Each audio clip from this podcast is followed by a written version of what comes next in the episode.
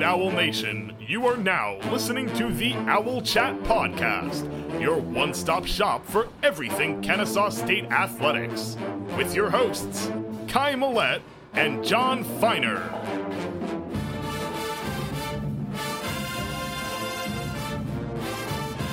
And we are back with yet another post-game show here on the Owl Chat podcast to recap the Owls' 80 to 77 win over Queens College uh, to open up conference play at home. I am joined here as always by my co-host and partner, Mr. Jon Feiner. Producer Nick is here with us as well. And uh, Owls big man or former Owls big man Aaron Anderson uh, made the trip to Kennesaw, and he also joins us today. Aaron, uh, how was your time back in uh, in the uh, greater Atlanta area? We'll say.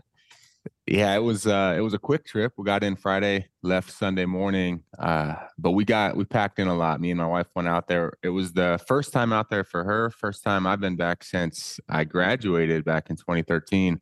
Um and pretty much like we, we were talking about it a little bit guys like so much has changed but like a lot of it remained the same as well like so many memories came back um walking in the convocation center for the first time uh yeah, it was just uh, it, it was really fun. It was really fun to see the guys out there in pregame and warming up and and just being part of the family again. Like it's uh, it brought back some good memories and and spent some time with with Coach Pettway and and the staff and and spent a little bit of time with the guys in the locker room after the game. It was uh, it was cool. It was fun. It was great to be back, and I I, I don't want to I don't want it to go another ten years without being back out there. That's for sure. Yeah, we'd love to have you back again. Um, I do want to ask you, what was the biggest or best change, uh, both on campus and in the convocation center? On campus, um, I mean, there wasn't not too many changes. I saw there was some some more buildings that went up throughout campus. Um, I guess one thing that I noticed, and it might be because of the time of the year, and it was a, a Saturday, but the parking was not a struggle throughout campus, which which in my time was. There used to be parking tickets left and right um, wherever I went, even as a student with seemed like a parking pass where I could go wherever I wanted. But uh, we did not have any issues with parking, which was nice. So I don't know if that's been the case lately, uh, the past few years. But um, basketball wise, like walking in the gym, like even the women's game had some had some good fans. Um, and then coming to the men's game, there was obviously way more fans than we experienced as my time playing like outside of the, the Georgia Tech and, and Mercer games that we played at home. Um, like it was, they even had to open up the one of the top sections, and I think the students are still away. I think they're still on, you know, Christmas vacation or Christmas break. Um, so it was cool to see the fans out there and and loud, and it was just it was a good experience on the court as well.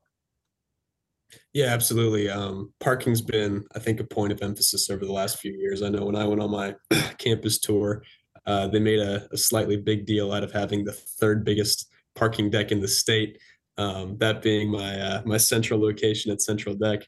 Um, so uh, I guess that's probably changed, Jon. Um, I'm sure you maybe had shared experiences when it came to parking back in your time, since uh, you're uh, you're the latest veteran here on this podcast.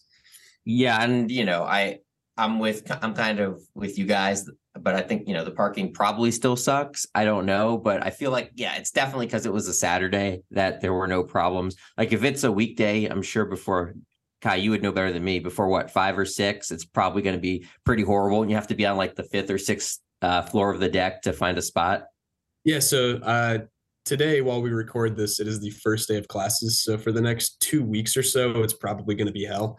But after that, it won't be too bad. You know, once that uh, KSU dropout rate starts hitting. So just give it a little time but yeah, we'll talk about the game itself because that's what people want to hear. Um, so just to quickly summarize for those who didn't watch, uh, Demond Robinson was held out of the starting lineup and had his uh, minutes limited just a little bit. He only played 27 um, rather than his usual 30 plus. Um, and Queens took advantage right away, jumping out to a five nothing lead. Um, but as soon as Robinson checked back into the game, um, KSU would go on a 6-0 run. Uh, and then Queens would respond back after KSU built a brief, I think it was 14 10 lead um, with a run of their own to take control. And then the Owls finished the first half on a 12 nothing run to take a 38 34 lead into the break. Uh, coming out of the half, things looked pretty awful as Queens put together a 23 run to take control, while the Owls missed 10 straight field goals to really put themselves in the hole. Uh, KSU was finally able to turn things around after about the under 12 timeout mark. Um, and would convert 11 straight field goals after missing 10 uh, to surge past Queens and hold on to an 80 to 77 lead. Terrell Burden led the way with a career high 28 points, and Simeon Cottle followed not too far behind with 20 of his own. Uh, Demond Robinson also had a nice game in his limited minutes, going 11 and 8. So, Jon, we'll start with you. Initial thoughts, feelings, concerns. Yeah, um, you you pretty much said it all. You know, as you mentioned, Demond Robinson was held out of the starting lineup. He did have his left calf tape for those who weren't uh, watching, but he looked fine. I didn't notice any kind of limp, any kind of limitations. He looked great. So I'm guessing that was just precaution. Perhaps he was held out during practice, so they wanted to bring him off the bench. I don't know, but um, you know, I was I I just want us to play 40 minutes, and you know, a big observation that I made is if you look at the numbers, we were 22 for 43 from inside the three point line and eight for 26 from three. So, you know, perhaps we need to readjust our priorities at least this year to fit our personnel a little bit more. So, start inside and then work our way out. Uh, but, you know, that's just me. Um, what about you, Aaron? Yeah, as far as the, the three point shooting, I think we have we have a good amount of shooters on the team, but they're when I think of just a pure shooter, I think of like Quincy Ademokoya, even Simeon Cottle. Like I, I love when they throw the ball up there from three. Um, other than that, we have some we have some solid shooters, but I think it is going to be streaky outside of those two guys. Um, as far as the game overall, yeah, I agree with you with Demond. They probably he probably wasn't uh, going into the week of after the Indiana game. They weren't sure how his injury was going to play out and potentially, you know, didn't practice and had to had to, you know, prepare for the starting lineup with Ranji in. So it kind of went that way, like you said, Jon. I would imagine. Um, but he came in and made a big difference as soon as he got on the floor. I think we went on a nice little run there. And then Terrell Burden, like, what, what else can we say about that guy? I mean, seeing him in person live, just the speed and the quickness he has, the control of the ball. Um, like he he brought the team back. He willed us back. Uh, it was a, it was a great game to watch in person. Yeah, um, not that Burden, you know, has been poor this year by any stretch, but uh, it did kind of seem like uh, this was our first taste of that peak Terrell Burden that we were getting, you know, towards the end of last year. Um, as far as Demond goes, I mean, I said this to Nick at halftime, um, and it was maybe a little bit less dramatic because of how you know Burden and Cottle picked it up in the second half. Um, but you could just instantly tell the difference that Demond Robinson made when he was checking the game. I mean, it was it was like night and day on both sides, uh, both sides of the ball.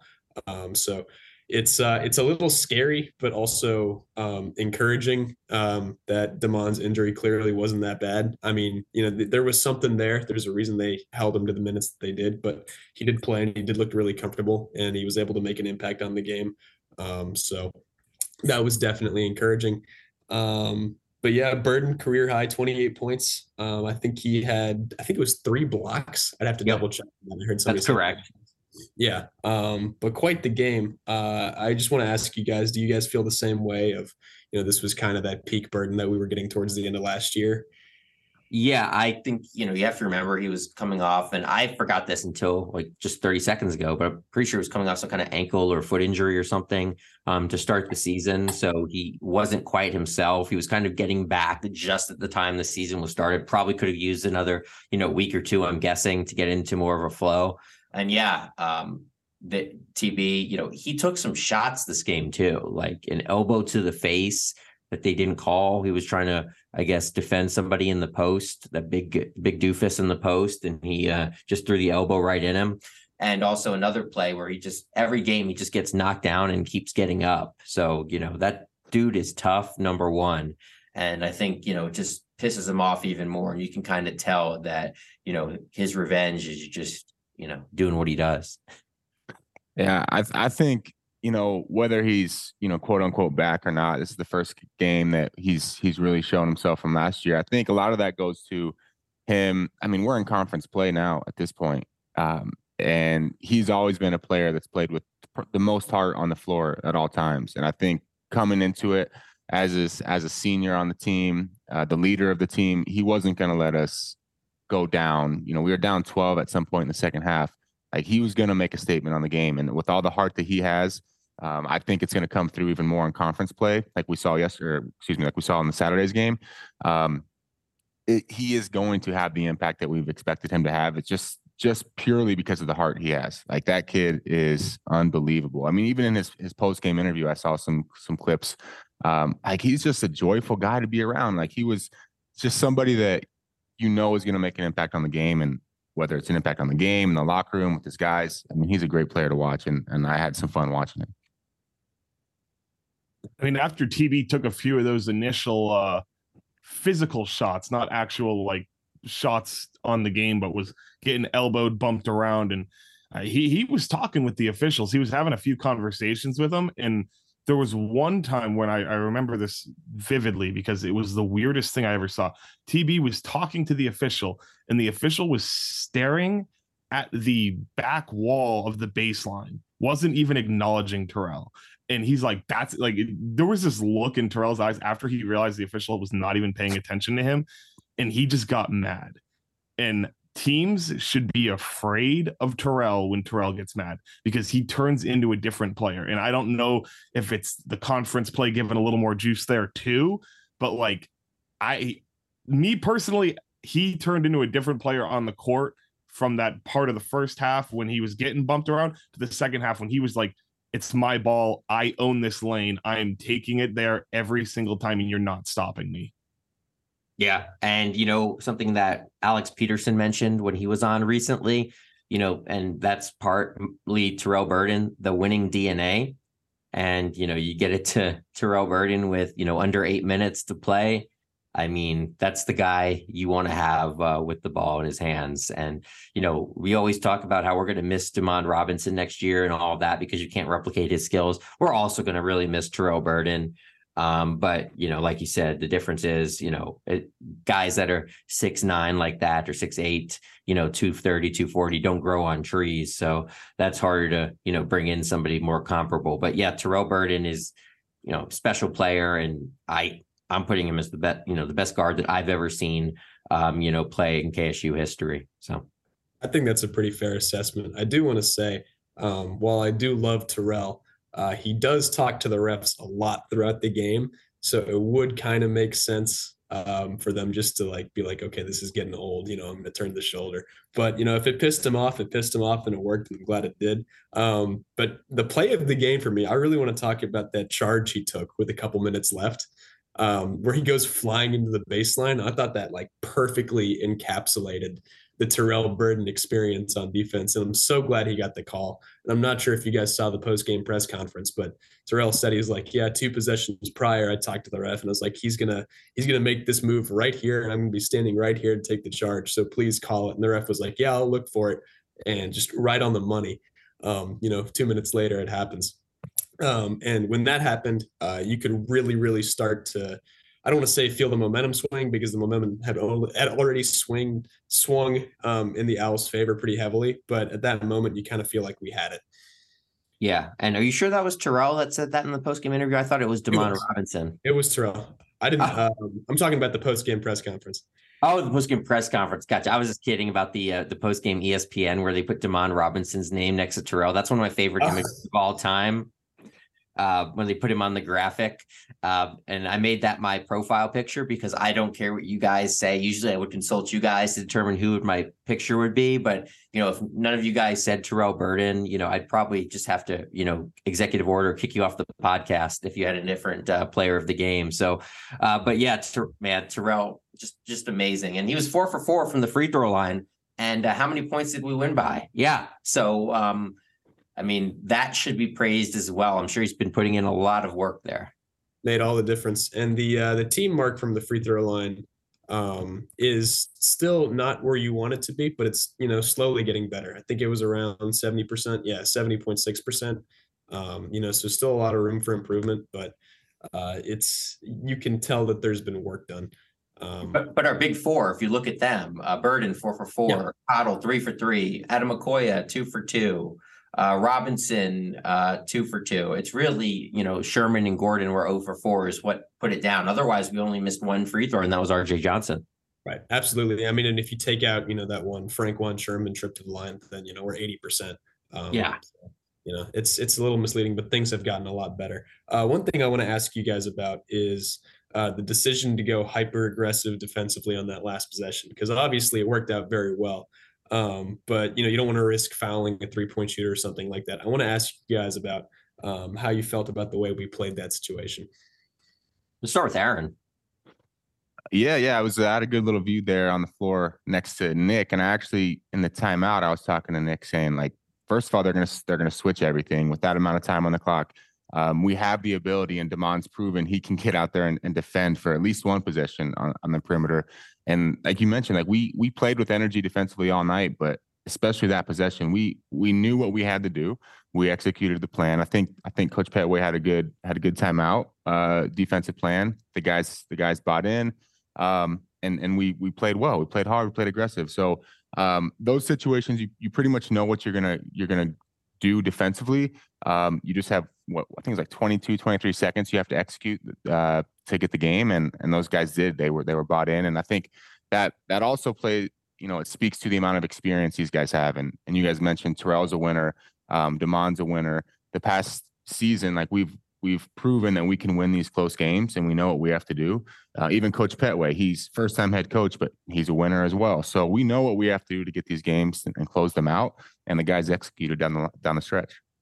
Yeah, they knew that they couldn't let um, Queens, you know, put up that three point shot. Um, you know, I think we would have given them two if we if we had to and not foul, which was a smart move. But we, you know, we like you said, we just uh, you know switched on out and they kept trying to get a three up, but you know they're not a very big team, so that's one of the drawbacks of not having big guards and sometimes we suffer from that as well. So i totally get it. And one of their small guards uh, chris ashby who i call chris ashby um, was one of eight from uh, three point land and he's you know he's a deadly shooter out there and then you have, um, you know, BJ McLaurin. He doesn't have a quick release. Their big guy was three for seven, and three was, uh, you know, two for two. So three and McLaurin and Ashby are probably the three guys, and maybe McKee that you don't want to take those shots. Um, Deyton Albury was already fouled out.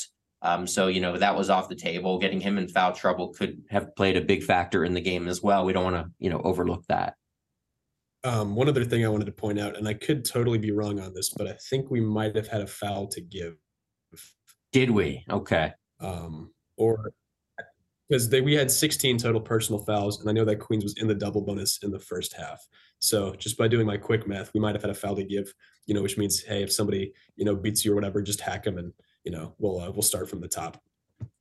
Yeah, that makes complete. That's a great point, Kai. That's uh, I like I said, me and Aaron. I mean, we're just so into the game. Sometimes you don't, you know, we don't notice uh, stuff like that when you're watching or thinking about it, and really make that mental, you know, note. Um, you know, two days later when we're recording it, which you know that is an important detail that we, uh, you know, that we kind of omitted if that's uh, correct. So. Well, we'll go back and check on it, but uh, I'm just picking that up from looking at the box score um, afterwards. that being said, I mean, uh, to Nick's point, uh, I forgot if we said this off air or on air, but um, the just collective um, better control um, of personal fouls that we had in this game. Um, you know, foul trouble has killed us in previous games. You know, really hurt us in the Asheville game. Um, really, probably lost us the game in the Indiana game. Um, so that was very encouraging to see. Uh, part of me wonders uh, how much that had to do with just the way Queens played. And they're they're more fundamental, you know, less run over you type of style of play, but you know, uh, good regardless. Um, with that all being said, uh, let's talk about the bigs a little bit. Obviously, as I mentioned earlier, Demond was held out of the starting lineup and had his minutes limited, um, but did you know show up in the stat sheet, had 11 and eight, and then Ranji Gordon got the start and didn't have the best night offensively, but I thought played okay on defense and put up some valuable minutes. Um, he logged 14 in total. So uh, as always, we'll default to Aaron. Uh, what did you see? What did you like? What did you not like out of uh, our bigs? Yeah, so so being out, being at the game, I I, I was more in, immersed as a fan and as a, as opposed to you know, trying to prep for the podcast. And I haven't rewatched the game, but just being out there, I I did I do like what Ranji brings. Like he is more than capable as as a 15 to 18 minute guy out there. Um, he he's not he's never going to you know put up a 15 point double double in, in those 18 minutes but he he is capable especially with the guys we have out there around him that can that can create and shoot and score. Um, and then bringing demond off the bench i mean we've talked about it a few times and kai you brought it up. He made a huge difference as soon as he gets on the floor. Like the game changed a bit and that's i mean that's when you have a player of his caliber join, you know, join the guys on the floor, he's going to make a difference. Um, what stuck out to me obviously was was he was not reluctant to shoot and he he was probably about it at his average 25% i'm not sure where he stands for the year but he knocked one down which we'll take. Um, but his three blocks like when i looked at the box score i would have been surprised. I thought he had five or six the way he was controlling the paint down there for a while um, especially as we started going on our little run there in the second half. Um, it's fun to watch him defensively. He's he's talking he's communicating to his guys um, just being in person, watching him, it's it's a even more of a, a, respect than than you can that I have. You know, when you watch the broadcast, it's one thing, but being on the floor, seeing how he controls the paint and leads his team defensively, it was great. So he he did what he does. Um, you know, 26 minutes, a little abbreviated there. Still nearly put up a double double with with three blocks as well, and uh, you know did uh, dabbled in the the rest of the the stat sheet um, solid performance all around. And I'm just I'm glad he's healthy. I'm glad he's back out there, and, and he didn't uh, show any signs from that Alabama, or excuse me, Indiana injury. Did he uh, look any bigger in person? Um, yeah, I, I look stronger for sure. I think when when I hear six nine and I'm more of a six six guy, I was expecting to kind of like look up at him. We we I mean, yeah, he's definitely taller than me, but I, I think stronger in person for sure. Um, I would not want to play against him. I'll tell you that much. Being an undersized big man, and he's a he's a properly sized uh, five in the post, just as quick as anybody I ever played against. So I, I definitely would not want to play against him. Um, but yeah, I kind of expected uh, what I saw from him size wise. Gotcha. So uh, let's uh, let's move on. Let's talk about um, the freshman. Um, RJ Johnson logged 16 minutes, and Franquan Sherman logged eight minutes.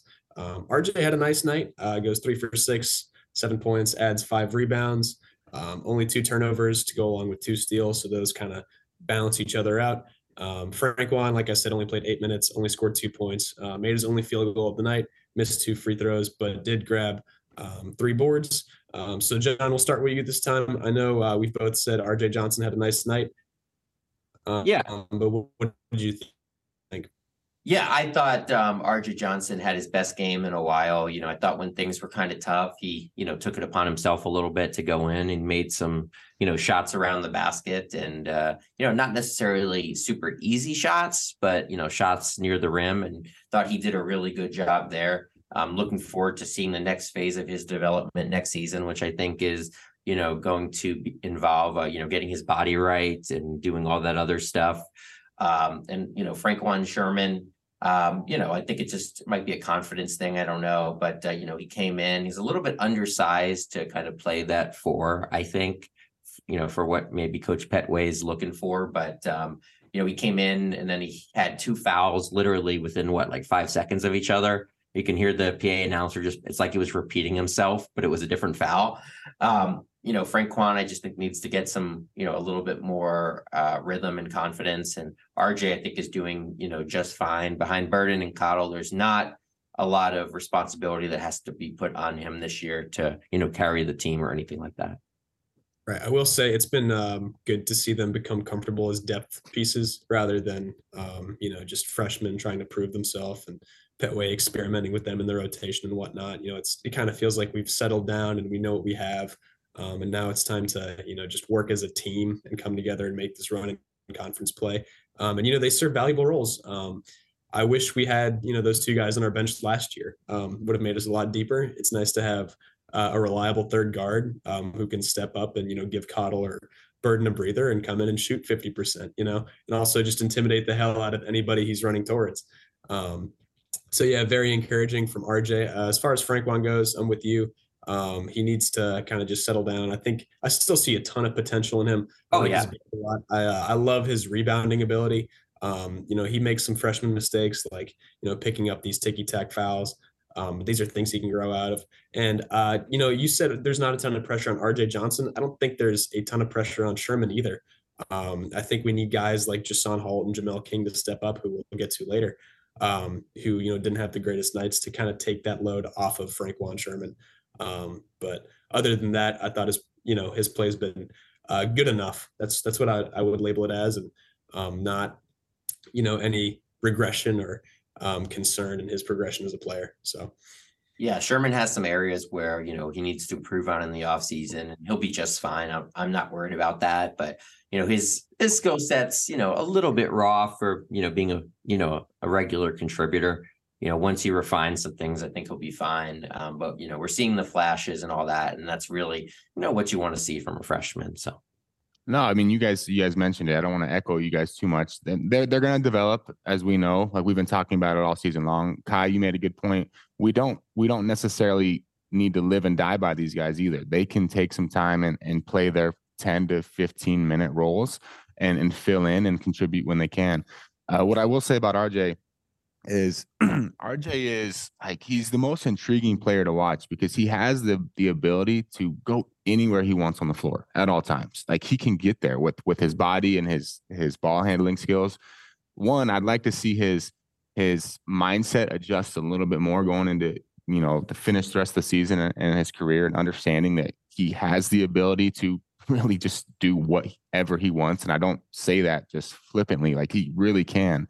And then two, I think Jon mentioned it. Like he's got some developing to do as well. Once he once he gets in the paint and once he realizes, hey, I can beat my guy, like that's when the decision making is going to come. And he and he has time to do that. He has you know three and a half seasons left to really you know identify his spots where he can take his guy off the dribble. And once he's in the paint, make a pass, make a make a, a move to the to the rim, like really like fine tune those skills when he is in the paint figuring out his next move because right now he can get there, but I think the game is still moving just a little bit too fast for him. Um, naturally, as a freshman, like just wanting him to to develop and make those next progressions, which he absolutely will. He's he's light years ahead of most freshmen in the country right now. So um, I'm loving what I'm seeing, and I'm even more excited for what's ahead for him. Yeah, and not to you know get off the subject of RJ Johnson, but I do want to give Simeon Cottle some love. I mean, he started off a little bit slow, but you know, that dude, some of that, some of those finishes inside are just, you know, elite that he makes.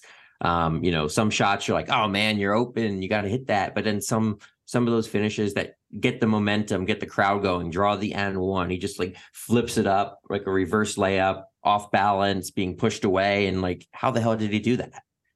Yeah, and he's uh, you know, big proof of the difference of year one to year two um in you know in college basketball. Um, but yeah, he's uh he's a guy who has got so much confidence and um, you know, really has a short memory that if he starts 0 for 9, I'm still okay with him, you know, going out there and taking shots because he's gonna step up and be totally unfazed and hit the next four and win a game for us. Um, so for sure. Dogwood Golf Club is a truly unique hybrid golf club conveniently located near Smyrna, Vinings, and Marietta. The course is hybrid because they offer membership and daily fee play.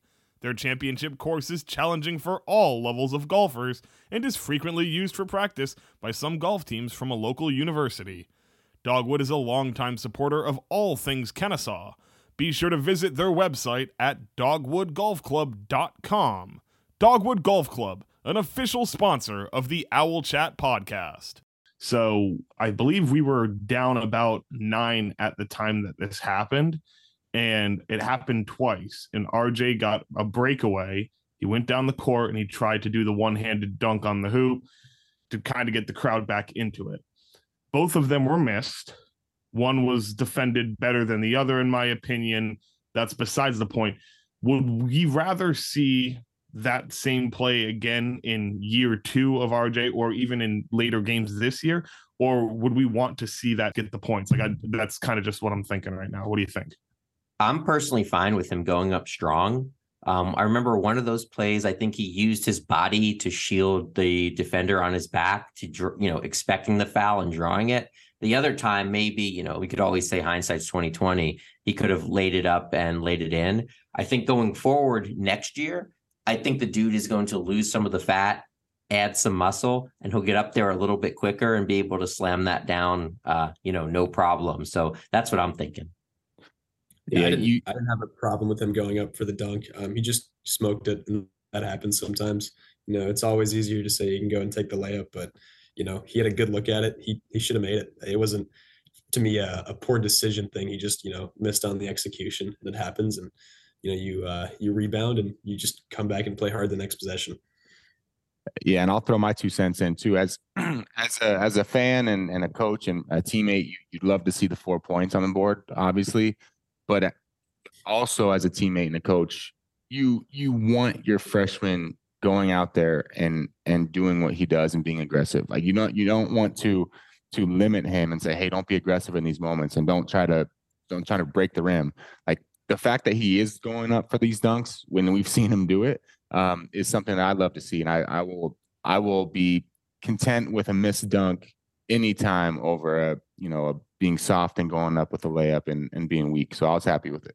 Yeah, and you know Sherman, I think had a similar opportunity where he traveled or something like that, where we didn't even get to the rim. So, um, you know, these, like I said, these guys have some development to do, and they'll get there. It's part of the process. I'm not. We're not mad at them. We're not you know, second guessing them. And Aaron's right. You know, I guess, um, you know, when you're a freshman, it's better to go, you, you know, go all out than, you know, if he did lay it up and he got that shit swatted, then we'd be saying, why didn't he dunk it? So, you know, like I said, it's 2020 and I'd rather our guy be, you know, playing balls to the wall than, you know, playing, you know, pansy ball. So, yeah, I mean, and to Nick's point earlier, um, you know, these guys are young and they're still kind of trying to play like they did in high school, you know, where they're the biggest, strongest dude on the court and nobody has the the guts to step in front of them, you know, so they can just get to the get to the bucket every single time, uh, and they can't do that anymore. Um, and you're seeing them slowly learn that, and you know now they're going to have to develop a mid range and you know work on their outside shot and be smarter and be I don't want to say less aggressive, but um, you know just more calculated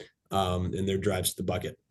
Yeah. And let me pose a question to the room for all three of you guys.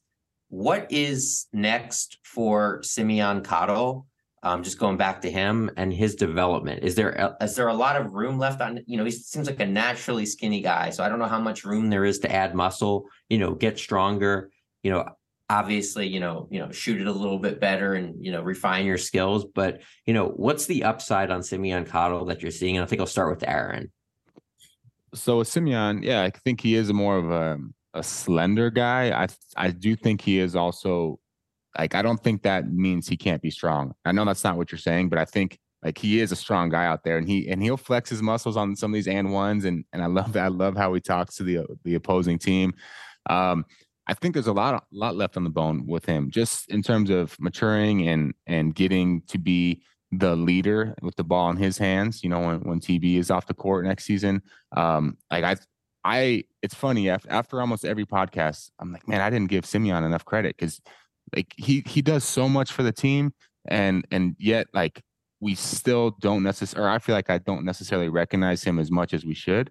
Um, he's he's capable of doing pretty much everything on the floor, and Kai brought up a great point earlier. When when he shoots, like I'm more than confident that ball is going in. Like you, you feel great. You might as well put three points on the board, even if he's 0 for five, 0 for six to start the game.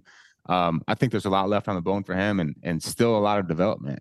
Um, for me, my first my first game Division One basketball was as a sophomore, and I can tell you how much I developed my junior and senior year. So the fact that he's already got you know 30 games up on me in that, and already producing this way, he is going to develop. Really, all of his skill set is going to develop quite you know a lot more the next few seasons. So I'm excited for what he has to, to offer going forward. Yeah, um, obviously everybody can always improve as a shooter. Um, Cottle's been a good shooter by the numbers so far, but he definitely has room to improve from three. I think he's 33%, which is a step down from last year. Um, but obviously that has a lot to do with the volume in which he's been shooting. But what I'm going to say is um, just as a distributor, um, and I think we're going to see that a lot more next year when Burden's gone. Um, and I think Cottle's really going to be in charge of running the offense. Um, I think we'll probably see RJ Johnson slide more into a, a, uh, true a shooting guard role, and Cottle's going to be more of a true point guard. But you know, um, this is all theoretical, and we'll see if everybody even sticks around. Um, it could be the other way around, Kai, as well. RJ yeah. might slide in at the point guard, and we might run Simeon as a smaller two, just same as he's running now, and Johnson slides in for Burden, for all we know. It's possible, but if I had to predict it now, I think Cottle um, would be a little bit more comfortable in that true one role and RJ in the true two. But you know, who knows?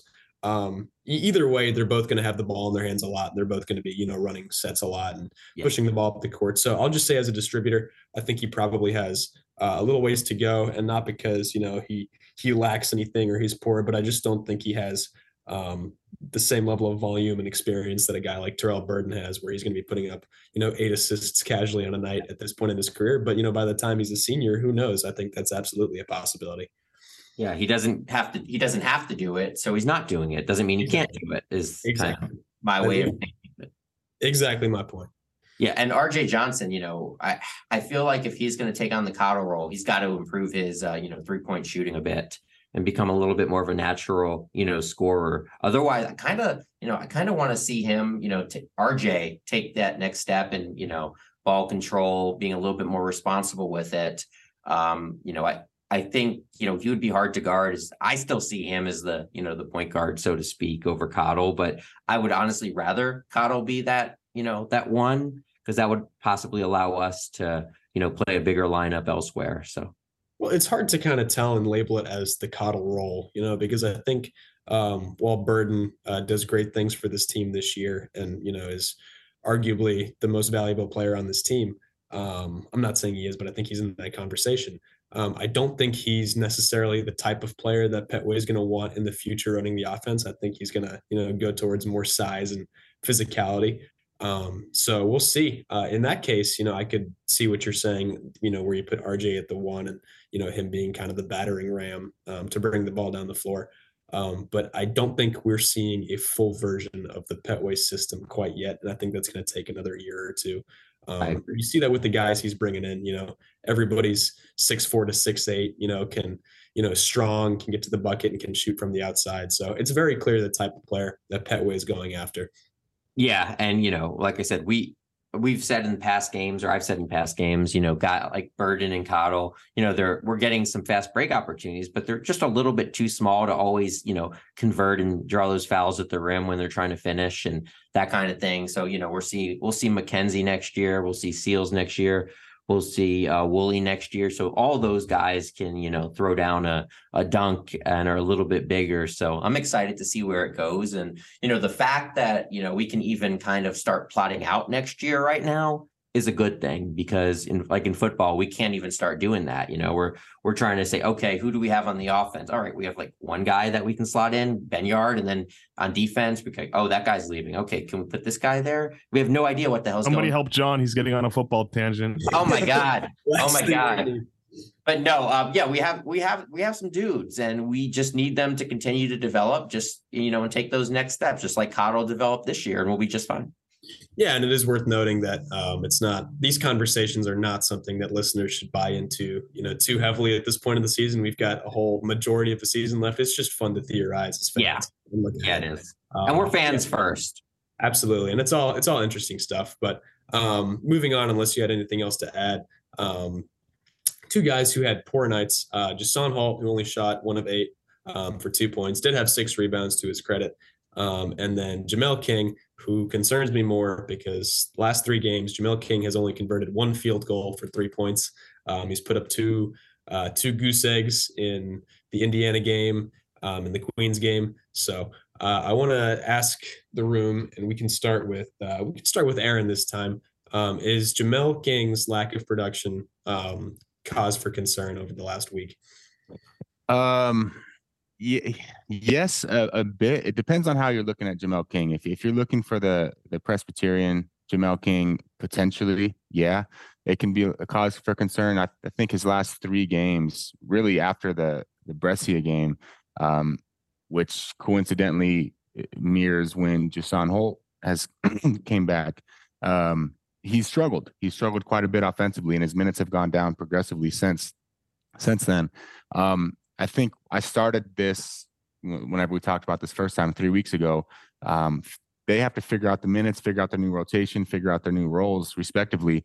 Now, I think Jamel King is still trying to figure it out. Um, and and right now he's getting you know shorter and shorter minutes and less opportunity to prove himself when he's on the court, which is going to make it more difficult for him going forward to to really make an impact immediately to to give coach the trust to keep him in there for you know 25 minutes a game. Um, but I think he he is still more than capable of of bringing what we expected him to bring was was will be some some some timely shooting and and some great defensive play. So um, I'm I'm not checked out of the Jamel King like you know sweepstakes yet. Like I'm still thinking he's going to be great, but right now we're kind of getting into a worrisome time where conference play has started and he's he's really kind of regressing in terms of production and minutes. So I'm I'm worried about about that going forward. Yeah, it might be a confidence issue. I'm not sure, but you know, like you said, you know, Jason Holt has seemingly jumped him in the pecking order, um, and that sort of thing. And you know, you, you mentioned this last time, Aaron. You said you know King's a field player, and if he's not getting out there, he's not getting the feel. And you know, if he's you know worried about you know missing a shot and getting pulled or anything like that, then you know it's kind of could be messing with his head a little bit as well. No. Yeah, I mean, absolutely. He is a field player, in, in my opinion. I think getting him out there and getting him in the rhythm of the game, um, I think what really could have benefited for him was maybe one or two more just stellar games. Maybe not in terms of shooting or, or points, but really just feeling like he made a huge impact on the game and, and getting his confidence at you know, maintaining it at that high level, even once just just on hold uh, started playing. Um, that didn't happen, unfortunately. So he's he's got to find a way to get out of whatever he's in um, and and get to a place where he knows he can make an impact on the floor. And if that's not shooting, then he's going to have to defend defend like crazy and, and really make that impact and rebound and and you know get his hand on some deflections, things like that. Um, he can still do that. He's more than capable. It's just getting him that opportunity to do that. And Aaron kind of just took the point I was about to make. You know, maybe he has to start things on the defensive end and get things going from there. Poke the ball away, get a dunk, get an and one, foul him there, and you know, really just get his get his I hate this word, but get his swag back. Um, you know, just kind of, you know, like I said, start at the defensive end and work your way up. Would you say he needs to turn his swag on?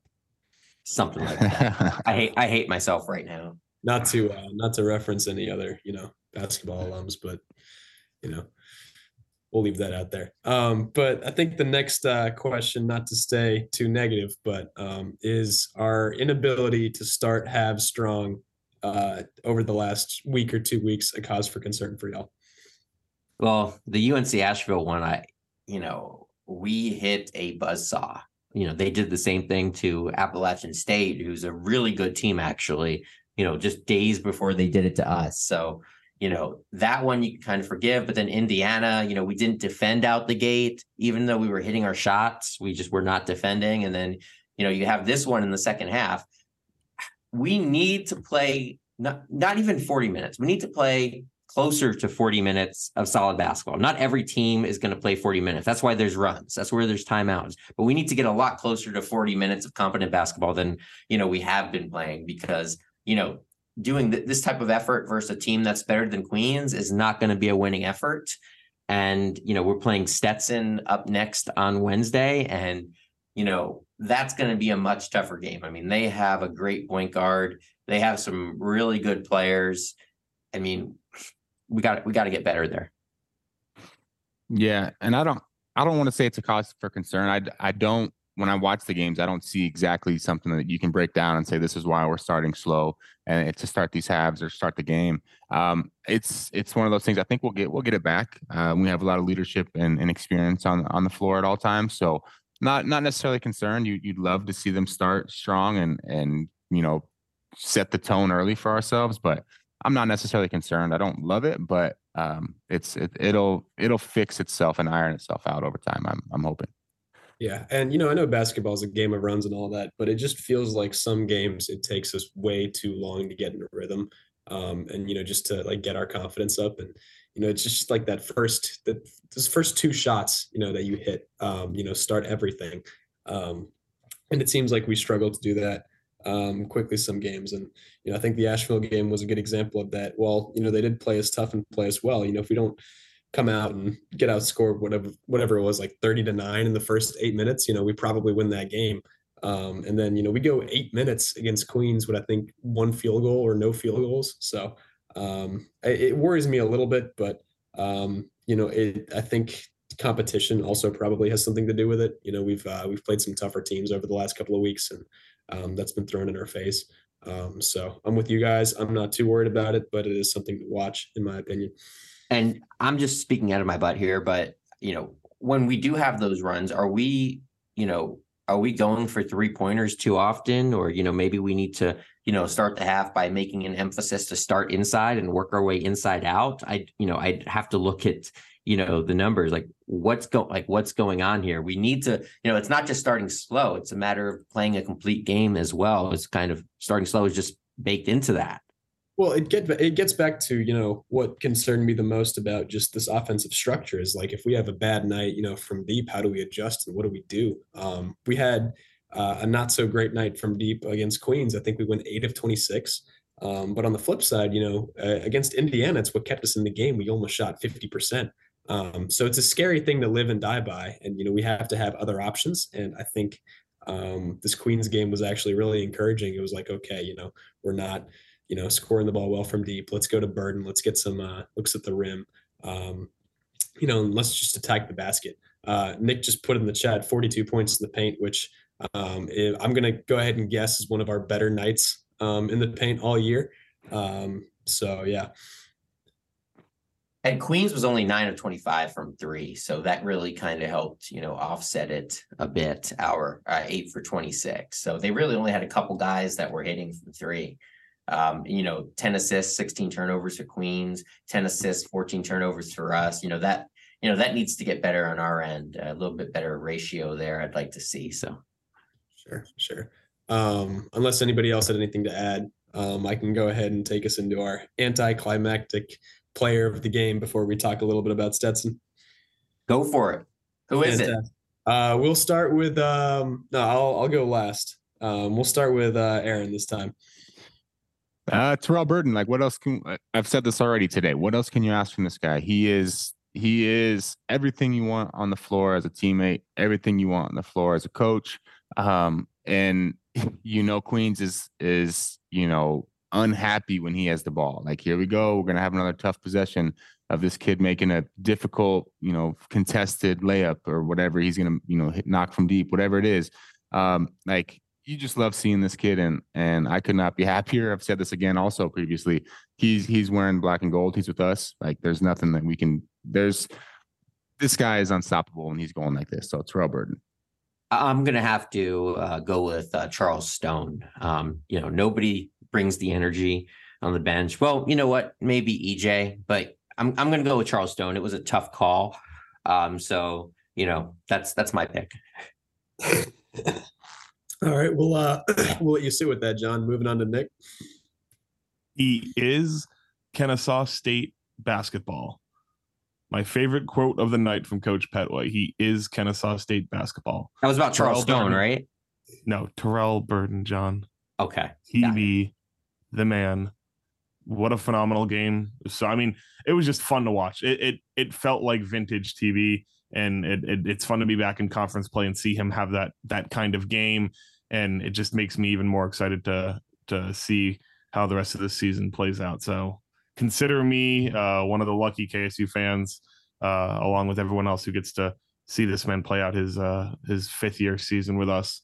Terrell burden is the player of the game. Yeah and can we please get some shirts that say give them tb nobody nobody's no, down no. Okay. No. Bad idea. All right. All right. Kai, what's your take? Yeah, I just want to say the intensity was great. To Nick's point, uh, it it was refreshing to get some conference uh, conference play. It, it uh, like the GSU game was fun and there were a lot of people there, but this one it just felt like it meant more. Um, so that was great. But yeah, it's it's it's got to be Terrell Burden with an honorable mention of RJ Johnson just for um, you know an individual improvement standpoint. Um, but Terrell was awesome. Um, he's going to go down as the greatest to ever do it in KSU basketball history. Um, we love you, Aaron. Uh, but I uh, appreciate uh, that. No, t- Terrell was awesome. Uh, you couldn't give it to anybody else, but I do think RJ deserves a mention um, because I think he gained a lot of confidence back and um, you know encouraged me a lot because I've been a big RJ Johnson believer since the beginning of the season. Um, but you know, don't want to go down that rabbit hole too far. And well, you know what? You guys were really persuasive. Um, you did a great job of talking about that. So I've actually changed my pick. Um, so I'm going to say instead of Charles Stone, I'm going to say Terrell Burden. Um, and I actually changed my profile photo. Uh, yes, a couple of days ago. I think it was Sunday night. We're recording this Monday morning uh, to uh, Terrell Burden. So uh, you know, I didn't even need to consult with you guys. Um, whoever I guess is the consensus player between uh, Stetson and Florida Gulf Coast, the combined at the end of this week, uh, gets to be next on the Jon's profile photo uh, player of the week. So. Yeah, absolutely. And um, yeah, hopefully with some of these closer conference games, we'll uh, you know have less of a consensus.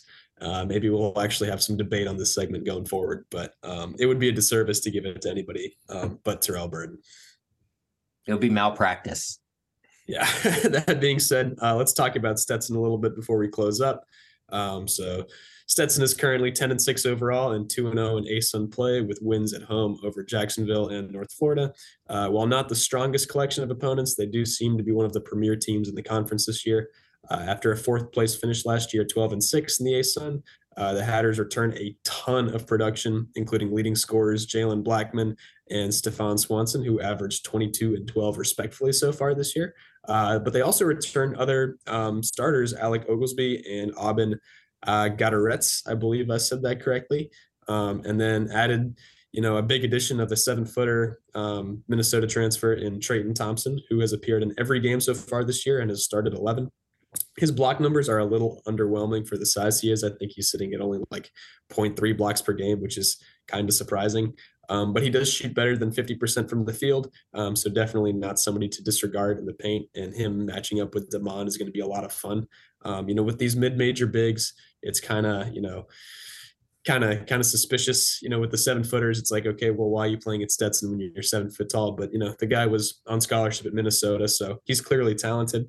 Um, uh, Stetson shoots the ball very well as a team. Uh, they've got splits of 47, 84, and 38, uh, while bringing more size and experience than Queens did. Um, I think KSU might be in for a tough one, but um, I'll go ahead and start with your thoughts, Jon, and how you see this one going. Well, first, I want to talk about the MVP watch that we talked about on the uh, last podcast, I believe. Um, Blackman, um, you know, scored what eight and ten points with very poor shooting, and I kind of mentioned that you know with uh, his scoring, he might have the heads up on the MVP for the ASUN. Um, you know what? They Stetson won both games, but uh, you know Terrell Burden, 28, um, you know, six assists, four rebounds, three blocks. I mean, TB has to be in the you know the front seat after very early on one game for that MVP watch. So we'll keep an eye on that throughout the season. Um, and uh, yeah, uh, I'm sorry, Stetson has some great players as well, like Stephan Swenson. Um, he's, you know, probably behind Terrell Burden, the best point guard in the league. So it's going to be, I think it's going to come down to the, you know, the the end, and we we can't have those droughts that we had versus Queens, or we're not going to beat Stetson. So, wait, what did I say? Did I mispronounce Swenson's name? You said Swanson. Swanson. Ah, my bad. Uh, you know, definitely not uh, the player whose name I want to be mispronouncing and angering before the game because he's uh, he's a solid player.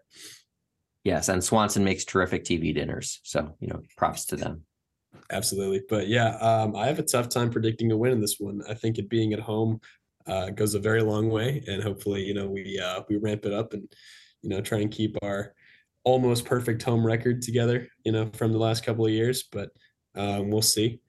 Um, Aaron, how do you see this one going? Yeah, you, you took my point. We are playing at home.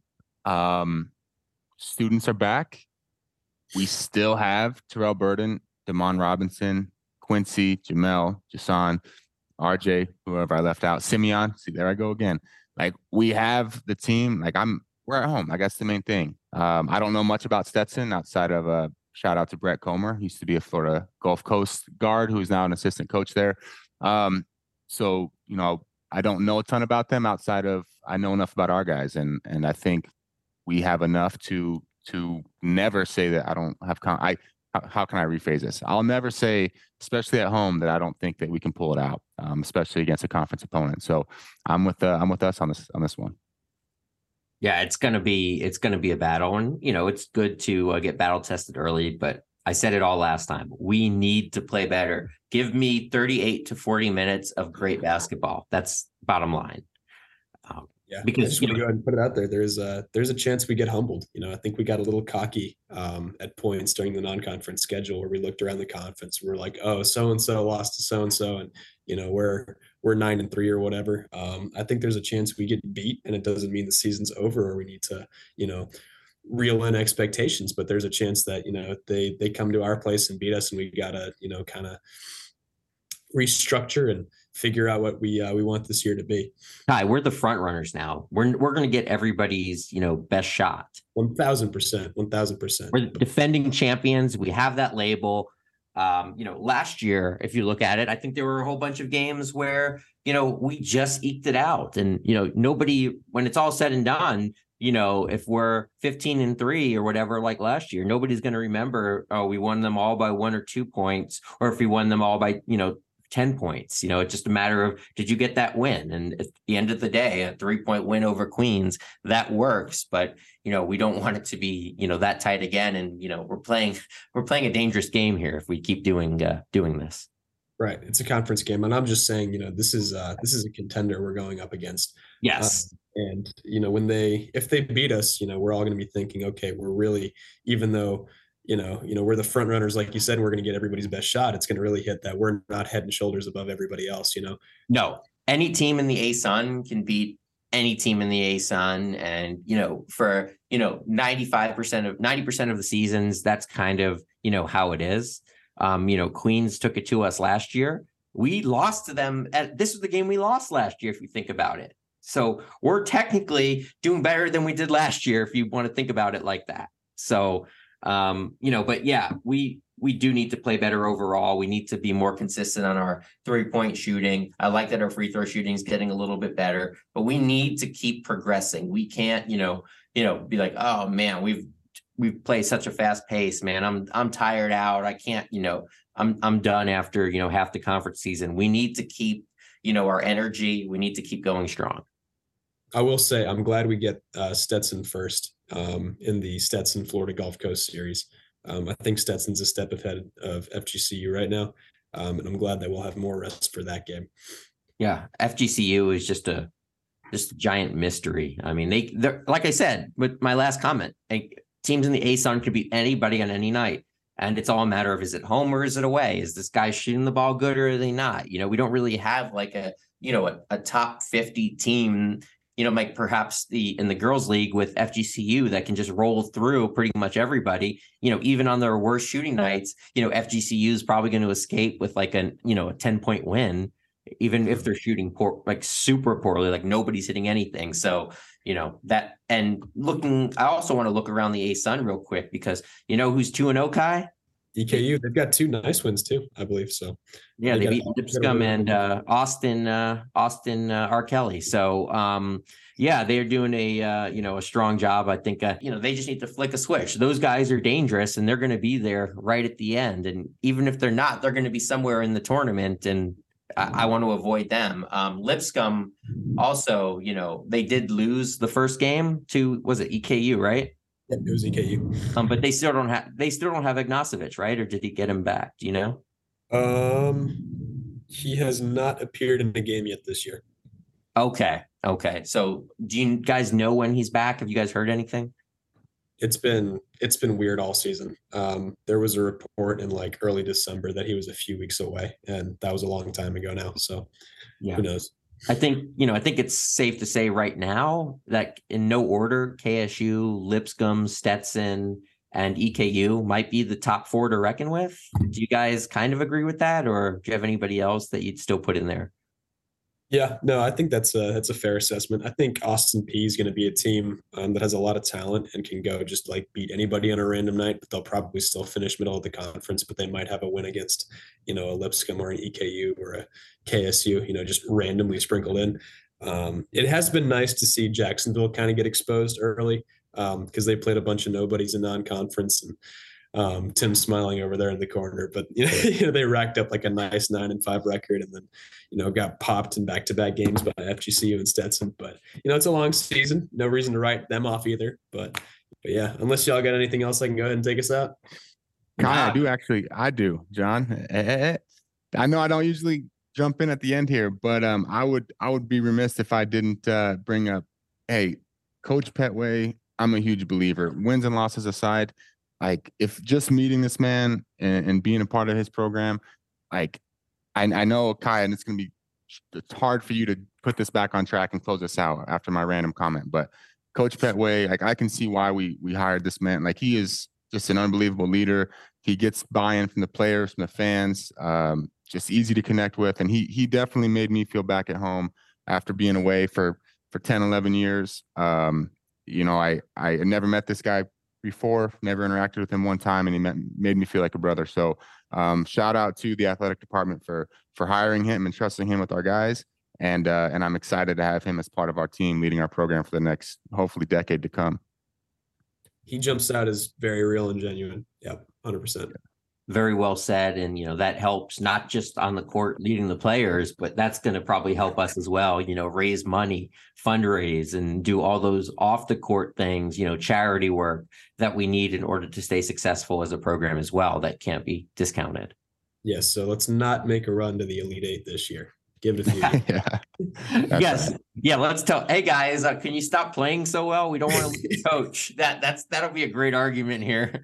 Um, hey, I mean the the jump up to Conference USA, and obviously we don't have the, want to have these talks yet, but um, that's kind of a built-in promotion. You know, um, he is moving up to bigger time college basketball next year, so that is worth mentioning. It, that's a good way of putting it as well, and that's a good selling point to any players who are thinking about you know leaving as well. Like, hey, we're going up. You know, you're going to get new challenges. You're going to get noticed more. You're going to probably get on TV more. Um, you know, that kind of thing. So we're looking. I'm looking forward to that. Fantastic. All right, we'll be back with the midweek uh, on Thursday. Everybody have a great week. Thank you for listening to the Owl Chat podcast. As a reminder, you can follow our hosts on Twitter X at Kai Millett and at KSU Owl Howl. Make sure you're following our show account at Owl Chat Podcast and have notifications turned on so you're up to date on all new OCP episodes. Be sure to check out Kai's publication at BigOwlBlog.com and Jon's KSU message boards at ksuowlhowl.com slash forum. Until we return, stay happy, stay healthy, and as always, go Owl!